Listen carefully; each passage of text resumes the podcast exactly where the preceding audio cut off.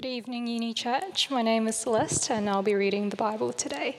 We have two readings tonight, the first of which is taken from Matthew 28.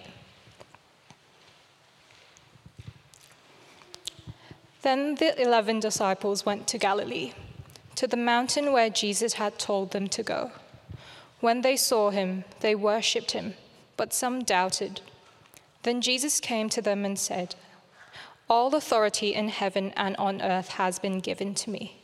Therefore, go and make disciples of all nations, baptizing them in the name of the Father, and of the Son, and of the Holy Spirit, and teaching them to obey everything I have commanded you. And surely I am with you always, to the very end of the age. Our second reading is taken from 1 Thessalonians chapter 1. Paul, Silas, and Timothy, to the church of the Thessalonians in God, the Father and the Lord Jesus Christ, grace and peace to you. We always thank God for all of you and continually mention you in our prayers. We remember before our God and Father your work produced by faith, your labor prompted by love, and your endurance inspired by hope in our Lord Jesus Christ.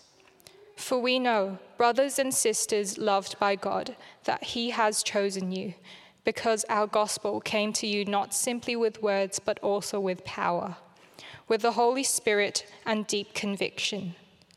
You know how we lived among you for your sake. You became imitators of us and of the Lord, for you welcomed the message in the midst of severe suffering with the joy given by the Holy Spirit.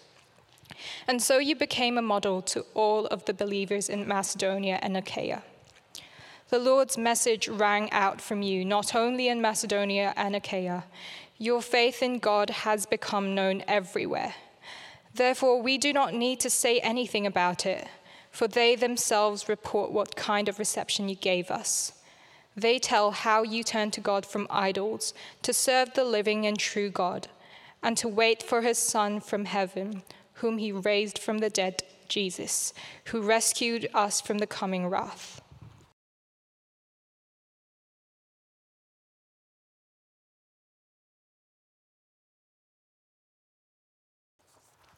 Thanks, Celeste. Good day, everyone. Uh, my name's Sam. I'm the pastor here at Uni Church. It's great to be with you tonight. And um, we're in the last of our Come Follow Me series, thinking about the journey of discipleship that Jesus calls us into. And we've heard these different kind of calls that he extends to us. We've heard Jesus call, Come follow me. We've heard Jesus call, Remain in me. We've heard Jesus call, Become like me, uh, as we looked at the journey of sanctification last week. And now tonight, we're looking at a kind of a final call of Jesus to go. The call to go. We're going to focus mostly on the first of the readings that we had there, uh, that passage that's often called the Great Commission. So, if you're the note taking kind of person, uh, you might want to scribble all over that as we go. They're really famous words of Jesus, uh, and they're words that he spoke to invite his followers, to invite us, to take our place in the most extraordinary global project that's ever taken place. God's plan to spread his gospel to every corner of the globe. So it's my, it's my prayer for us tonight that each of us will, will hear this call of Jesus and that we'll obey it. It's my prayer that all of us will increase our vision for the role that God grants us in his great gospel project. Whether that's stepping out to, to share the gospel with one person, beginning to support global mission, going to the ends of the earth yourself. So let's focus in uh, on those verses in Matthew 28. Have a look at verse 16 at the start of the passage. it says, Then the 11 disciples went to Galilee, to the mountain where Jesus had told them to go. So, this passage is happening after Jesus' resurrection, right? This is the end of Matthew's gospel. Uh, and, but right here at the end of his time on earth, Jesus calls his disciples and are back to where it began. Back to the, the scrubby hills and the rocky fields of Galilee, where he first called them to follow him. The women who went to the tomb, they're claiming that they saw Jesus risen from the dead. And now these guys go to the mountain in Galilee to see for themselves whether it's true, to see if they'll meet Jesus. So they come to the mountain. And they saw him, verse 17, the resurrected Messiah, and they worshipped him. Right, there's no other response fitting for this, this moment or this man, is there? They worship him. But some, some doubted, the passage says. And that, that word, uh, that Greek word for doubted, kind of is closer to our word hesitated uh, rather than, than disbelieved. So it's kind of like how you might doubt standing at the top of a high cliff about to jump into a pool of water. That's, that's kind of what it means here by talking about them doubting. Even for these men, right, who spent the last three years of their life walking with Jesus, the reality that they see before them, that he's there, risen, is still beyond their grasp, still beyond understanding. But Jesus came to them and what did he say? He said, All authority in heaven and on earth has been given to me. Therefore, go. So, this is the, the first uh, of kind of three headings that we're going to think about tonight that we go in his authority, then we'll think that we go because he sends us, and we go with his presence. First, we go in his authority. So, a little while back, I was at our series in Brunswick. Has anyone been there?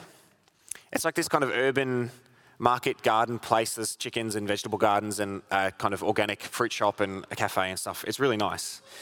Um, and in the cafe there, there's this, there's this young guy doing his first shift at the Ceres Cafe as I'm buying a coffee.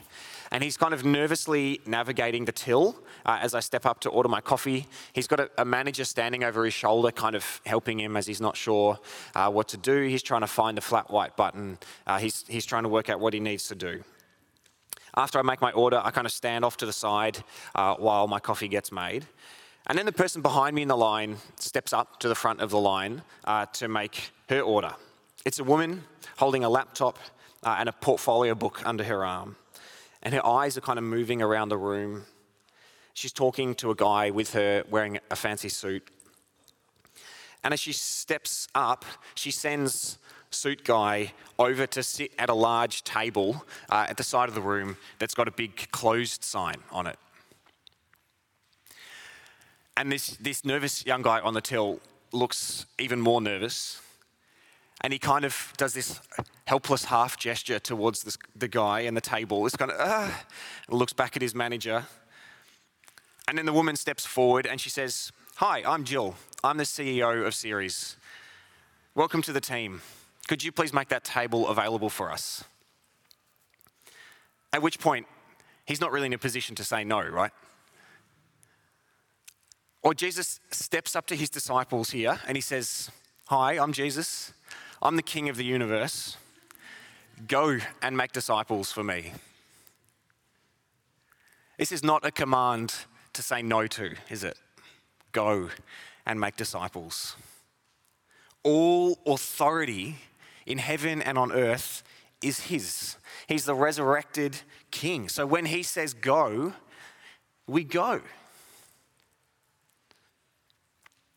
But Jesus' authority here, it isn't just it's not like a, a despot kind of authority. It's not just authority that to force us to jump up and obey his command.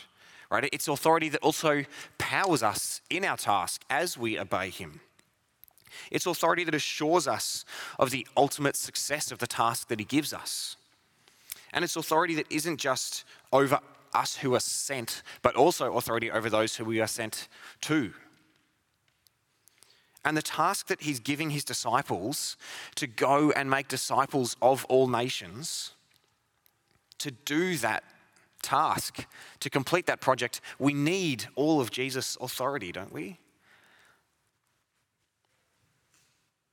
He's commissioning these 11 guys on a dusty hillside in backwater Galilee to take the gospel to the ends of the earth.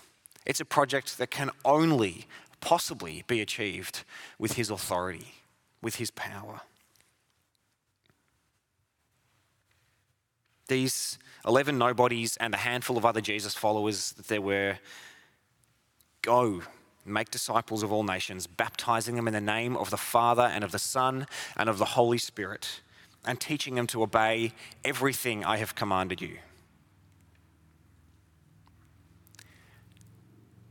It, it's a beyond understanding, beyond reasonable mission that he's giving them. But it's happening, right? This mission is coming about. From these 11 followers, those handful of women who ran to the grave that morning, there's now about two and a half billion followers of Jesus. It's the world's largest faith. It's increasing in every day and every generation. It's the pattern that we read in 1 Thessalonians 1, that other passage that you've got there in front of you. The gospel came to that community, passed from these 11 guys to others, to others, to this community. Not simply with words, but also with power, right? With the authority of Jesus. And that gospel, powered by that authority of Jesus, turned their lives upside down. They were transformed, and the Lord's message rang out from them to the world around them. That generation by generation transforming wave of gospel power through individuals and through communities gathered around Jesus flowed into them and through them and out from them, and continues to do so until the whole world is transformed. This seemingly impossible mission is coming about, right? But it's not a completed mission. Two thirds of the world's population don't know and love Jesus. We still need the authority, we still need the power of Jesus to propel us in this mission.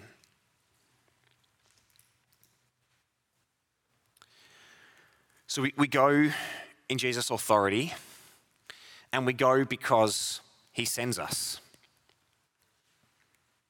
In his wisdom, in his grace, in his determination to be glorified in the heavenly realm, Christ chooses us to complete his mission. Well, it's so easy to, to just kind of receive that unthinkingly, but that's remarkable. He, the God of the universe, draws us into his, his eternal saving work like a father inviting his child to help him cook dinner, right? He doesn't need the child. His child is likely to make it more complicated and messy. I can tell you that from cooking Mother's Day pancakes this morning. But he still invites and, and supports and encourages and cares for us. And God calls us, you and me, to be part of his, his cosmic plan to glorify his Son and to save the world. As Jesus here calls us to make disciples of all nations, he's not really so much meaning like modern nation states in the way that you and I are familiar with, but people groups. That's, that's what that word means. It's the word ethnos, make disciples of all ethnic groups it's the culmination of this kind of unfolding theme throughout Matthew's gospel, indeed throughout the whole Old Testament leading up to it, of, of God's global plan beyond the people of Israel to the ends of the earth. It's difficult to capture in numbers, but by one pretty good measure, there are about 17,000 people groups in the world. 17,000 kind of ethnos groups in the world. And more than 6,000 of them are unreached, which, which means there are so few believers there that there's no self sustaining church indigenous to that group. 6,000 people groups that either have no Christian community at all or one so small that it relies on outsiders to keep it alive. God will call some of us here in the room to reach some of those 6,000 people groups. Some of you will go one day from here to the ends of the earth with the gospel to make disciples of Jesus. Others of us will stay here, making disciples here, sending others out. Right, we're already at the end of the earth, right? Melbourne is a long way from Galilee. And there are so many people around us here who don't know Christ. Those who go out to share the gospel, to take the gospel to the ends of the earth, to reach those unreached people groups will be following a line of gospel missionaries that goes back generations and centuries, all the way back to those first followers of Jesus. It includes ancient monks going to unknown lands with no hope of return, medieval traders taking the gospel across Europe and Africa and Asia, preachers sent out to tribes who had killed all before them travelers smuggling Bibles into dark places. Jesus' vision is for a global church, enriched by its diversity of people from every nation and tribe and tongue, every ethnos.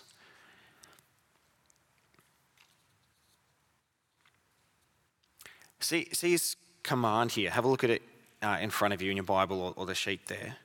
The disciples, what are they to do? They're to teach those that they reach to obey everything I've commanded you, obey everything Jesus has commanded. That includes this, doesn't it? These disciple makers are to teach others to be disciple makers. There's a kind of implicit generation on generation forward movement here.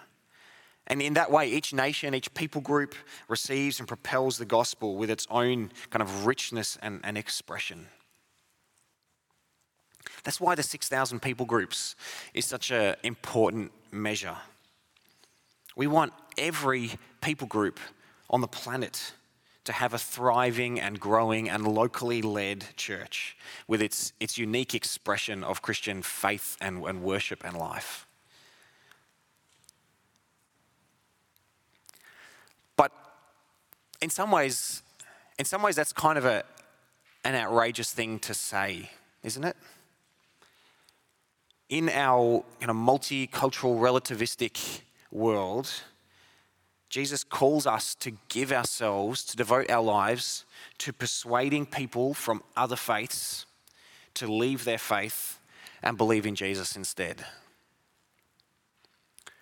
There's no, there's no hiding from that. We're not people who believe that all religions are equal that there are lots of ways to connect with God, to know God. That what really matters is, is how you live your life. No. Those are lies. There are half truths in them. They sound kind of good. But Jesus said, No one comes to the Father except through me. The only way for anyone to have life eternal and life to the full now is to know and love Jesus. And that's as true in Saudi Arabia or Japan as it is in Australia or anywhere else. We must make disciples of all nations because we love them and we want them to have life. We go because Jesus sends us. We are God's chosen instrument to take the gospel to the ends of the earth. We're, we're it, right? We are God's plan A to bring the world to, to know and love and follow Jesus. We go because he sends us. And in, in his providence, right, in his sovereign rule over this world, God's been sending us all along. Right? Because he sends us, because he sends his followers, the gospel was taken by the Apostle Paul and others to, to Rome, the heart of the Roman Empire, from where it exploded across the ancient empire, along the newly invented, invented Roman roads which connected that world, carried by people like you and me. Because God sends us, Martin Luther's rediscovery of the biblical doctrine of, of grace and the Reformation, which he launched, was made possible by the new technology of the printing press. For the first time, the Bible and other literature could be mass printed, not just written by hand, and could be taken to the ends of the earth at a far greater scale by people like you and me. Because God sends us Charles Spurgeon's ministry occurred at the time that the telegraph made worldwide communication possible in, in a moment instead of in months. His sermons were, were telegraphed and printed and distributed around the world. In one story, a murderer waiting to be executed in a prison in South America was given a copy of a Spurgeon sermon carried by someone like you or me and got saved. Because he sends us. God raised up Billy Graham, one of history's great preachers, whose wife we talk, talked about last week. Right as the, technolo- the new technology of television enabled his sermons to be broadcast across the whole world, directly into homes. One of uh, our Uni Church members, Fred over here, told me about the time he got saved when, as a 13 year old boy, he was watching TV. A Billy Graham sermon came on. He got up to, to change the dial, which you had to do back then. And as he walked towards the TV, Billy Graham said, Stop, don't change the dial. This is for you. And, and Fred got saved. Because, because God sends us Right, the great British preacher John Stott's ministry occurred right as the British Empire was, was handing back or ceding power to, to nations and national leaders throughout its former empire. And young leaders of many of these newly independent nations came to Britain to be educated, came into his church. John Stott sent them back to their own nations as empowered gospel leaders, ready to grow the church there. What's, what's God doing now? How is God sending now? Where is God sending us now? Well, we, we live in in a highly multicultural melting pot of, of ideas and people groups where countless young people, especially, come here to, to study and to work, to build their worldview before returning home to, to countries across the world. And at Uni Church, we've got this wonderful opportunity to, to reach and to disciple, to train, and to send out people to the ends of the earth, just as, as they go back to their home countries. Some of you here, that's, that's your story, right? If you're from a culture, an ethnos, which is gospel poor, or, or perhaps even unreached, then you are in a remarkable position to obey Jesus' command to go. If, if that's you, see yourself in God's plan. Get, get prepared, get ready while you're here, and then go. Go with the gospel sink down deep roots into Jesus here, into Christian friendships, into serving God's people, so that when you go, you can bear fruit for Jesus. That's the big story that, that determines the narrative of our lives. The story of, of God sending the gospel to the ends of the earth through us. That, that's the story that, that shapes our lives. We all live according to some story, right? Some, some script, some path laid out in front of us. And our stories, they, they shape the decisions that we make, the people we become, what we, what we aim ourselves at. So if you're a follower of Jesus, then your story, the story of your life, is to take your place in the global mission of the resurrected Lord Jesus. It's to be sent by Jesus. You are one of countless millions of followers of Jesus sent by him to flood the earth with the good news. God might use you in a way that historians write about, or he might use you in a much more normal way to reach those around you and grow his kingdom. It's, it's normal, but it's extraordinary. What might that look like for you?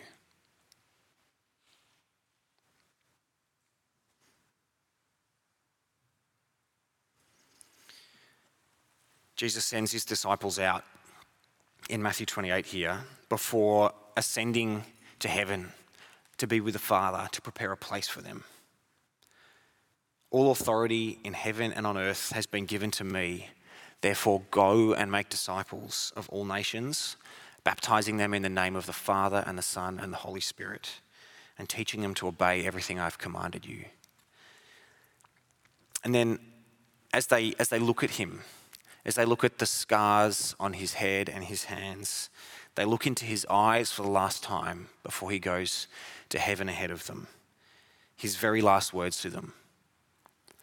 And surely I am with you always to the very end of the age. See, as, as you go, as you're sent by Jesus, you don't go alone the one who has authority over all of heaven and earth, goes with you.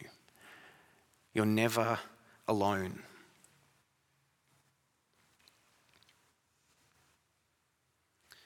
So, if you're here tonight and either you haven't decided to follow Jesus, or that's a really new decision for you, you're a, new disciple of Jesus, then the first step that Jesus lays out here is, is to get baptized, right? It's the first response to the gospel that we're called to. We're, we're, baptized as a mark of our new life with Christ and as membership into his family. So if you haven't yet, then get baptized. Talk to, talk to me or Larissa after the service if you think that might be you. After that, then maybe you feel excited about taking the gospel to the ends of the earth, making disciples of all nations. Maybe feel nervous about it. If, if you're excited, if you want to be sent to make disciples of all nations, then we, we want to help you. We want to help you discern what that might look like, how God's uniquely positioned you and, and gifted you and equipped you to take your place in His plan.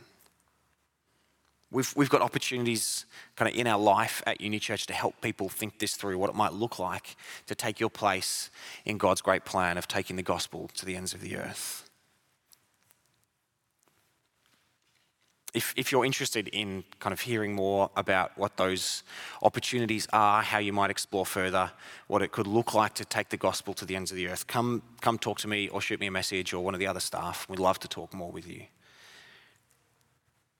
If you feel nervous or um, it feels kind of beyond where you're at now, if the idea of going and making disciples of all nations fills you with apprehension rather than excitement, then I think our passage tonight provides great encouragement and, and comfort for you.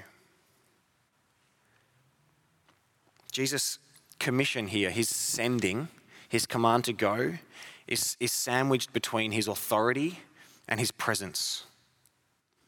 His authority and his presence. He never calls you to do anything that he doesn't rule over. He never calls you to go anywhere that he doesn't rule over. He never sends you anywhere that he won't go with you. So just start small. If you're not supporting any global mission partners, start supporting one with prayer or even financial support. In the, in the church foyer uh, to the right, when you leave this room, there's a board uh, with some information about some of the global mission partners who we support at St. Jude's, people who are taking the gospel to the ends of the earth. Sign up for one of their prayer letters, sign up to partner with them financially. If you're not sharing the gospel with anyone, Just identify one relationship, one person in your life who you love and would love to meet Jesus, and, and pray and share the good news with them. If you're not serving God's church, find one way to start serving. This is the, the call of Jesus. Come, follow me, remain in me, become like me, go for me. So, will you do it? Will you walk the days of your life as a disciple of this Jesus? Will you turn the world upside down for him? I'm going to pray that you would. Would you pray with me?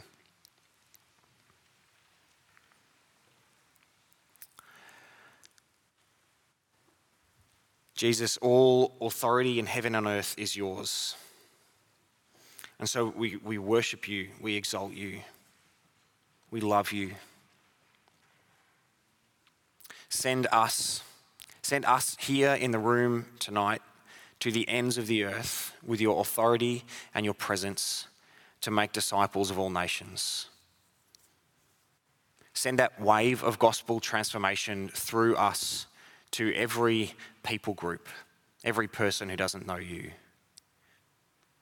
We pray, Lord, that you would use us to turn the world upside down, bring your great gospel project to completion. We pray it for Jesus' glory. Amen.